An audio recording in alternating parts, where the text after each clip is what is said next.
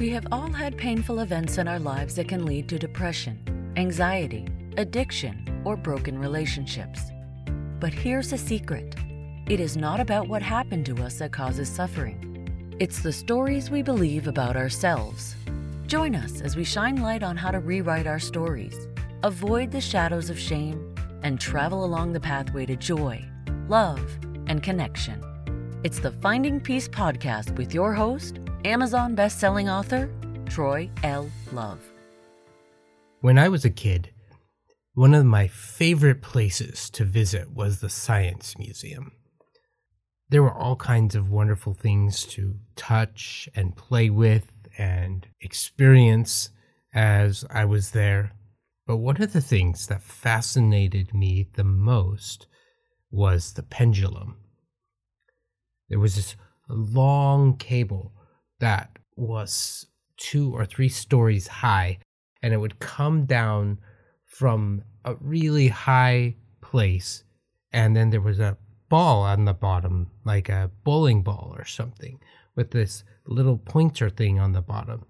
And it would swing back and forth, and there was a circle on the ground that it would go from one side to the other. And if you stood there long enough, you would notice that the pendulum would move as it's swinging back and forth. It would move from maybe the north to south position and then slowly would move to west to east, back and forth.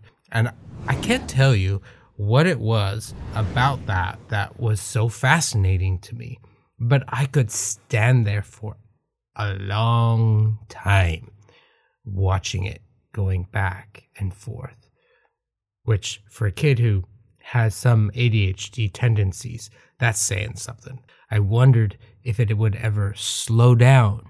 I wondered if it would ever stop. And apparently it does. I guess you have to push it, but there's something about the gravitational pull of the earth and the way that it works that it just swings slowly arches across the way back and forth. And I loved watching that. When I was getting my master's degree, part of my internship was spending some time at Gateway Rehabilitation Center, where we worked with individuals who were struggling with drug and alcohol addiction. And there was a therapist there by the name of Jean, and she, she told me her philosophy. She said that she believes that everybody is on the spectrum, and we have the capacity to be wonderful and good. And the person who is wonderful and good, they are on this one side of the spectrum, but there's the other darker side of the spectrum as well. And she said that for as good and wonderful as you are, you also have the capacity to do very dark things. And I thought, wow, that's an interesting theory. I don't know if it is possible to research that and then I just finished listening to the Audible original Henrietta and Eleanor, which is an adaptation of The Strange Case of Dr. Jekyll and Mr. Hyde by Robert Louis Stevenson, where Robert is looking at that same concept of the dualness of ourselves, the parts of ourselves that maybe the dark side of ourselves and the light side of ourselves. And as you know, if you have listened to me or know me at all, you know that I love Star Wars and the concept of the Force, and there's a dark side and there's a light side. There is this parallel between the light and the dark. And as I thought about the pendulum, I thought that swinging back and forth. As I think about that pendulum, what I'm really looking at is we have this capacity, really, to be able to stand in our truth, to stand in our light, to know who we are, and we also can struggle with the shadows. Those shadows of shame can really pull us down. I had a client the other day who asked me this question. She said, You know, I can see how the judge isn't very helpful for me, and I can see how the impotent one isn't very helpful to me, but I'm really not wanting to get rid of the rebel And I said, Really? Tell me more about that. And she said, Well, the rebel stands up for me. The rebel helps me take control of the things that are going on in my life and, and helps me feel powerful. And I don't want to give that up. And I said, Oh, I I understand what's going on here. And that leads us to the question of the podcast. Why do I want to do something about the shadows, whether that is to get rid of them or to silence them? Why do I want to get rid of them when they seem to sometimes help me in difficult situations? Let me explain a little bit about how the shadows work. They are also on a pendulum as well. There are three different spectrums upon which the shadows operate. And the first spectrum is the appraisal spectrum. On one end is the judge. So if you can imagine the pendulum swinging over to the judge, the judge is demanding perfection all the time. It's telling you that you're not measuring up, that you're not perfect, that you're not doing it right, that you need to try harder. It is pointing out to you all of your flaws and defects and measuring your worth based on these arbitrary things that the judge is picking up on. If the pendulum swings to the other side of the appraisal spectrum, it's the royal. And the royal says that you're better than everybody else. It's the same appraisal. You're better than everybody else. You don't need to pay attention to your flaws and defects. People need to recognize that you are so important, that you matter so much. Don't they know who you are? You are entitled to special treatment. And so you can see that as that pendulum swings from judge to royal, back to judge, back to royal, it can be very, very confusing for us to actually find the truth because within five seconds, we can be hearing messages of the judge, and then we can also feel messages from the royal. For example, I was coming home, I had my family in the car, and I was turning left, and I turned too sharply and almost hit another car. And in that moment, my royal said, Well, they were driving too close to the middle of the road. They should have been nearer to the curb, so it's their fault that you almost hit them. And I actually said it out loud, and then my wife said, Uh, Troy, that's. Where's your ownership in that? You were driving like a crazy person, which is actually true. My judge, on one hand, is saying you drive like a crazy person, and the royal is saying they they should get out of your way. So you hear the difference between those two, and somewhere in the middle is the truth. Maybe they were driving closer to the middle, but I have ownership and I have the ability to take my part. But that's an example of how both of those showed up at the same time. The second pendulum is about image. I need to be seen. I need, it's about what people see about me. And so on one side of the spectrum, the pendulum swings over to the politician.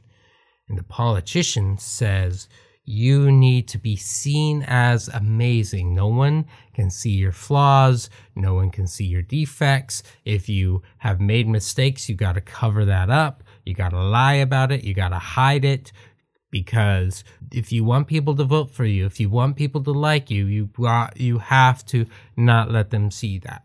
So that politician is sharing that message about cover it up, don't let people know, don't show anybody that you have these flaws.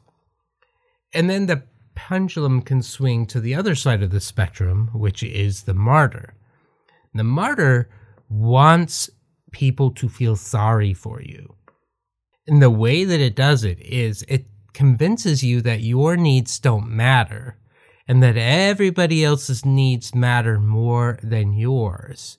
And as long as they can see that you are making the sacrifice for them, then you can find some value. So on this side, the martyr is saying things like, "It's okay that you that you your friends went out without you because you just, they're just happy. And make sure that you send them a text and say something like, I hope that you all have the most wonderful time while I sit home here in front of the television and do nothing. That is something that the martyr would encourage you to do. The martyr is telling you that your needs don't matter, but as long as you're serving the greater good, then at least maybe you can find some sense of worth. And it's really important if you let other people know just how much of a sacrifice you're making. That's what the martyr says. The third spectrum is about power. And as the pendulum swings to one side, it's the rebel. And the rebel was the one where the client didn't want to get rid of it because it does contain a sense of power.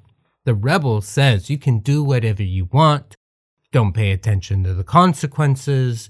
Don't pay attention to who it might hurt or how it might cause harm. As long as it's bringing you pleasure or joy or giving you a sense of power, then you can do it.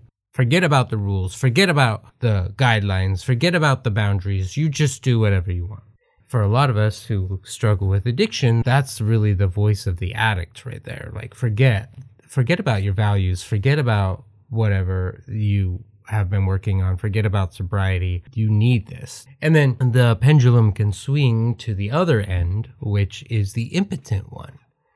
And the impotent one is the voice that tells you that you don't have any power, that it's never going to get any better.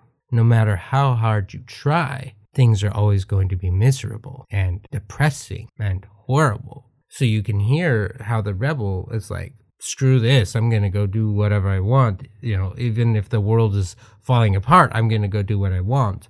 And then it swings over to the other side of the pendulum, which is about the impotent one who's just saying, like, you can't, you're never, it's always going to be awful. So you can hear how those six shadows can really hijack our life. I'm imagining being that that little boy in the science museum and watching the pendulum swing from judge to martyr to rebel to royal to politician to impotent one, just back and forth. And honestly, that's sometimes how it feels in my brain, in my head, when they are in control, when they are out. So there's a key question that we ask ourselves when we are dealing with them, and that is, why are you here? We ask each one of the shadows, why are you here? What is it that you are doing? Why are you telling me these things? And I'll give you the answer so you don't really have to think that hard. They're here because they're trying to manage pain. Something has activated one of your attachment wounds of loss, neglect, rejection, abandonment, betrayal, or abuse. And now they're out trying to help you deal with that.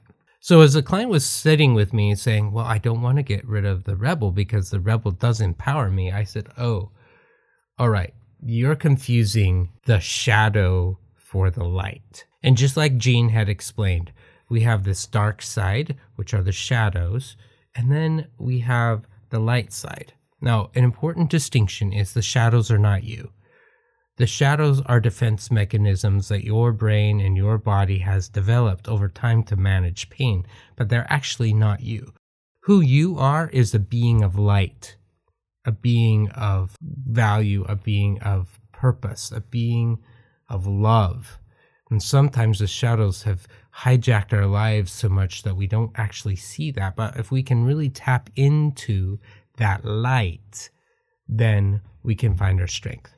Douglas Gillette and Robert L. Moore wrote a book, particularly for men, called King, Warrior, Magician, Lover Rediscovering the Archetypes of Mature Masculinity. I love the concepts. They're Jungian in nature, and I'm a Jungian therapist. It's all about the archetypes. And they explain that we have, even you don't have to be a man to get value from their book you just have to change the words a little bit. The king is the noble part of ourself. The king is, if you think about back in the Middle Ages, the king, a good king who took care of his kingdom, made sure that all of his people in his kingdom were taken care of, that they were thriving, that they had food and clothes and protection. And so to the, the modern day term for that would be a, a leader, a good leader who has stewardship over either a family or business and knows that there's responsibilities that need to be done. And so this leader makes choices for the betterment of the company or the betterment of the organization and with love and compassion and wisdom. That's the energy of the king or the leader. The second is the warrior. And the warrior is the part that fights for what is right, that defends truth, defends what they believe in. Now, that is very different than the rebel. The warrior recognizes that his or her choices have consequences. And so they learn how to master their skills. And they come from a place of love and light when they are protecting things. They don't come from a place of power and control. And that's the difference between the rebel and the warrior. Warrior is standing up for what is true and does recognize that there are consequences and consciously makes choices that are for the better good of the situation.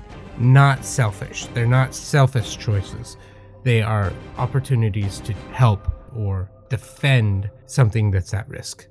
The next archetype is the magician. When they're using the Middle Ages example, we have like Merlin, who is the the mentor, the the magician who helps King Arthur and helps him understand what's going on. The magician today is like the mentor, the person who has been around for a while, who has seen a lot, who's had a lot of wisdom and experience in their life, that knows how to use the tools and trades and technology to make things happen. And this part of ourself, this mentor, helps us use wisdom and creativity to guide our path to help us stay on track and continue to make choices that are aligned with our value system. And the last of the four, not in any particular order, is the lover. And the lover is the part of ourselves that enjoys life, experiences the sensuality of seeing a sunset, and appreciates the vivid colors as the sun is going down. It loves to play and laugh and be held and to hold others and to create and use their talents and gifts. So each one of those is an aspect of ourself. And we could be stronger in one of those four archetypes than another, but the goal really is to become balanced in each of them. You can build your muscles in each of those areas as well. You can learn how to become a better leader. You can learn how to use wisdom to guide your choices. You can learn how to stand up for yourself and others in a healthy way. You can learn how to do those things. When we can connect with that part of ourself, that is the light side to the shadow. We can tap into that energy and help us make choices that are aligned with our value system or we can go back to the shadows and let them hijack our life. And the, and the truth is that every time the shadows show up, it diminishes our light. It diminishes our worth because they are operating on the system that there is something wrong with you and that you're not enough. The light side, the the leader, the warrior, the mentor and the lover are operating from a place of you have worth you have gifts and talents and abilities, and let's tap into that energy within ourselves to be able to use those gifts and talents and energy to bless the world. If you would like to learn more about these archetypes or to do a deeper dive into the shadows of shame and understanding the Finding Peace model, I wanted to let you know that we have a Finding Peace online weekend workshop coming up September 4th through the 6th of 2020. This is replacing what we normally do every year, which is the Finding Peace retreat. But because of COVID, we had to make some changes and we've transferred it to an online Zoom platform. And I understand for many of us, especially me as a therapist, being online for hours and hours of day is actually mentally and physically and spiritually exhausting. We have created this workshop to replace that because some of the participants were really looking forward to having an opportunity to do some of their work and we actually had canceled it in April and rescheduled in September hoping that that would be enough time and it just wasn't. I didn't want to put it off any longer so we created that and we are opening it up. We still have some seats left are capping it at 30 because I want to be able to give you as much interactive and one on one attention as possible. And I want to let you know that the workshop is going to be very interactive. It's not death by PowerPoint. I might show a slide or two, but it's really going to be more interactive. You are going to be doing the work. I'm going to be guiding you, providing support, interacting, and talking with you. So, if you're interested in learning more about that, I will put a link to that in the show notes, or you can go to findingpeaceacademy.com and click on the online workshop link, which is right on the front page of the website, findingpeaceacademy.com. I hope that you are able to connect with your light inside and that you can recognize that you have gifts and values and truths that are intended to bless the world in whatever capacity that looks like for you. And I'd be excited to hear how you use your leadership energy, your warrior energy, your lover energy, and your mentor energy to impact the world for good. So you could send me an email at, at troy at troyllove.com and let me know. Or if you have questions or comments about the podcast, I'd also love to hear from you. Have a wonderful day, and may you be at peace always. You've been listening to the Finding Peace podcast. If you loved the show or want to ask a question, let us know by going to troyllove.com. There, you can also learn about the Finding Peace 5 Day Challenge. Remember to subscribe to this podcast so you won't miss the next episode. And if you are listening on iTunes, please give us a five star rating. It helps other people find this podcast more easily. Thank you for spending part of your journey with us. Copyright Finding Peace Consulting.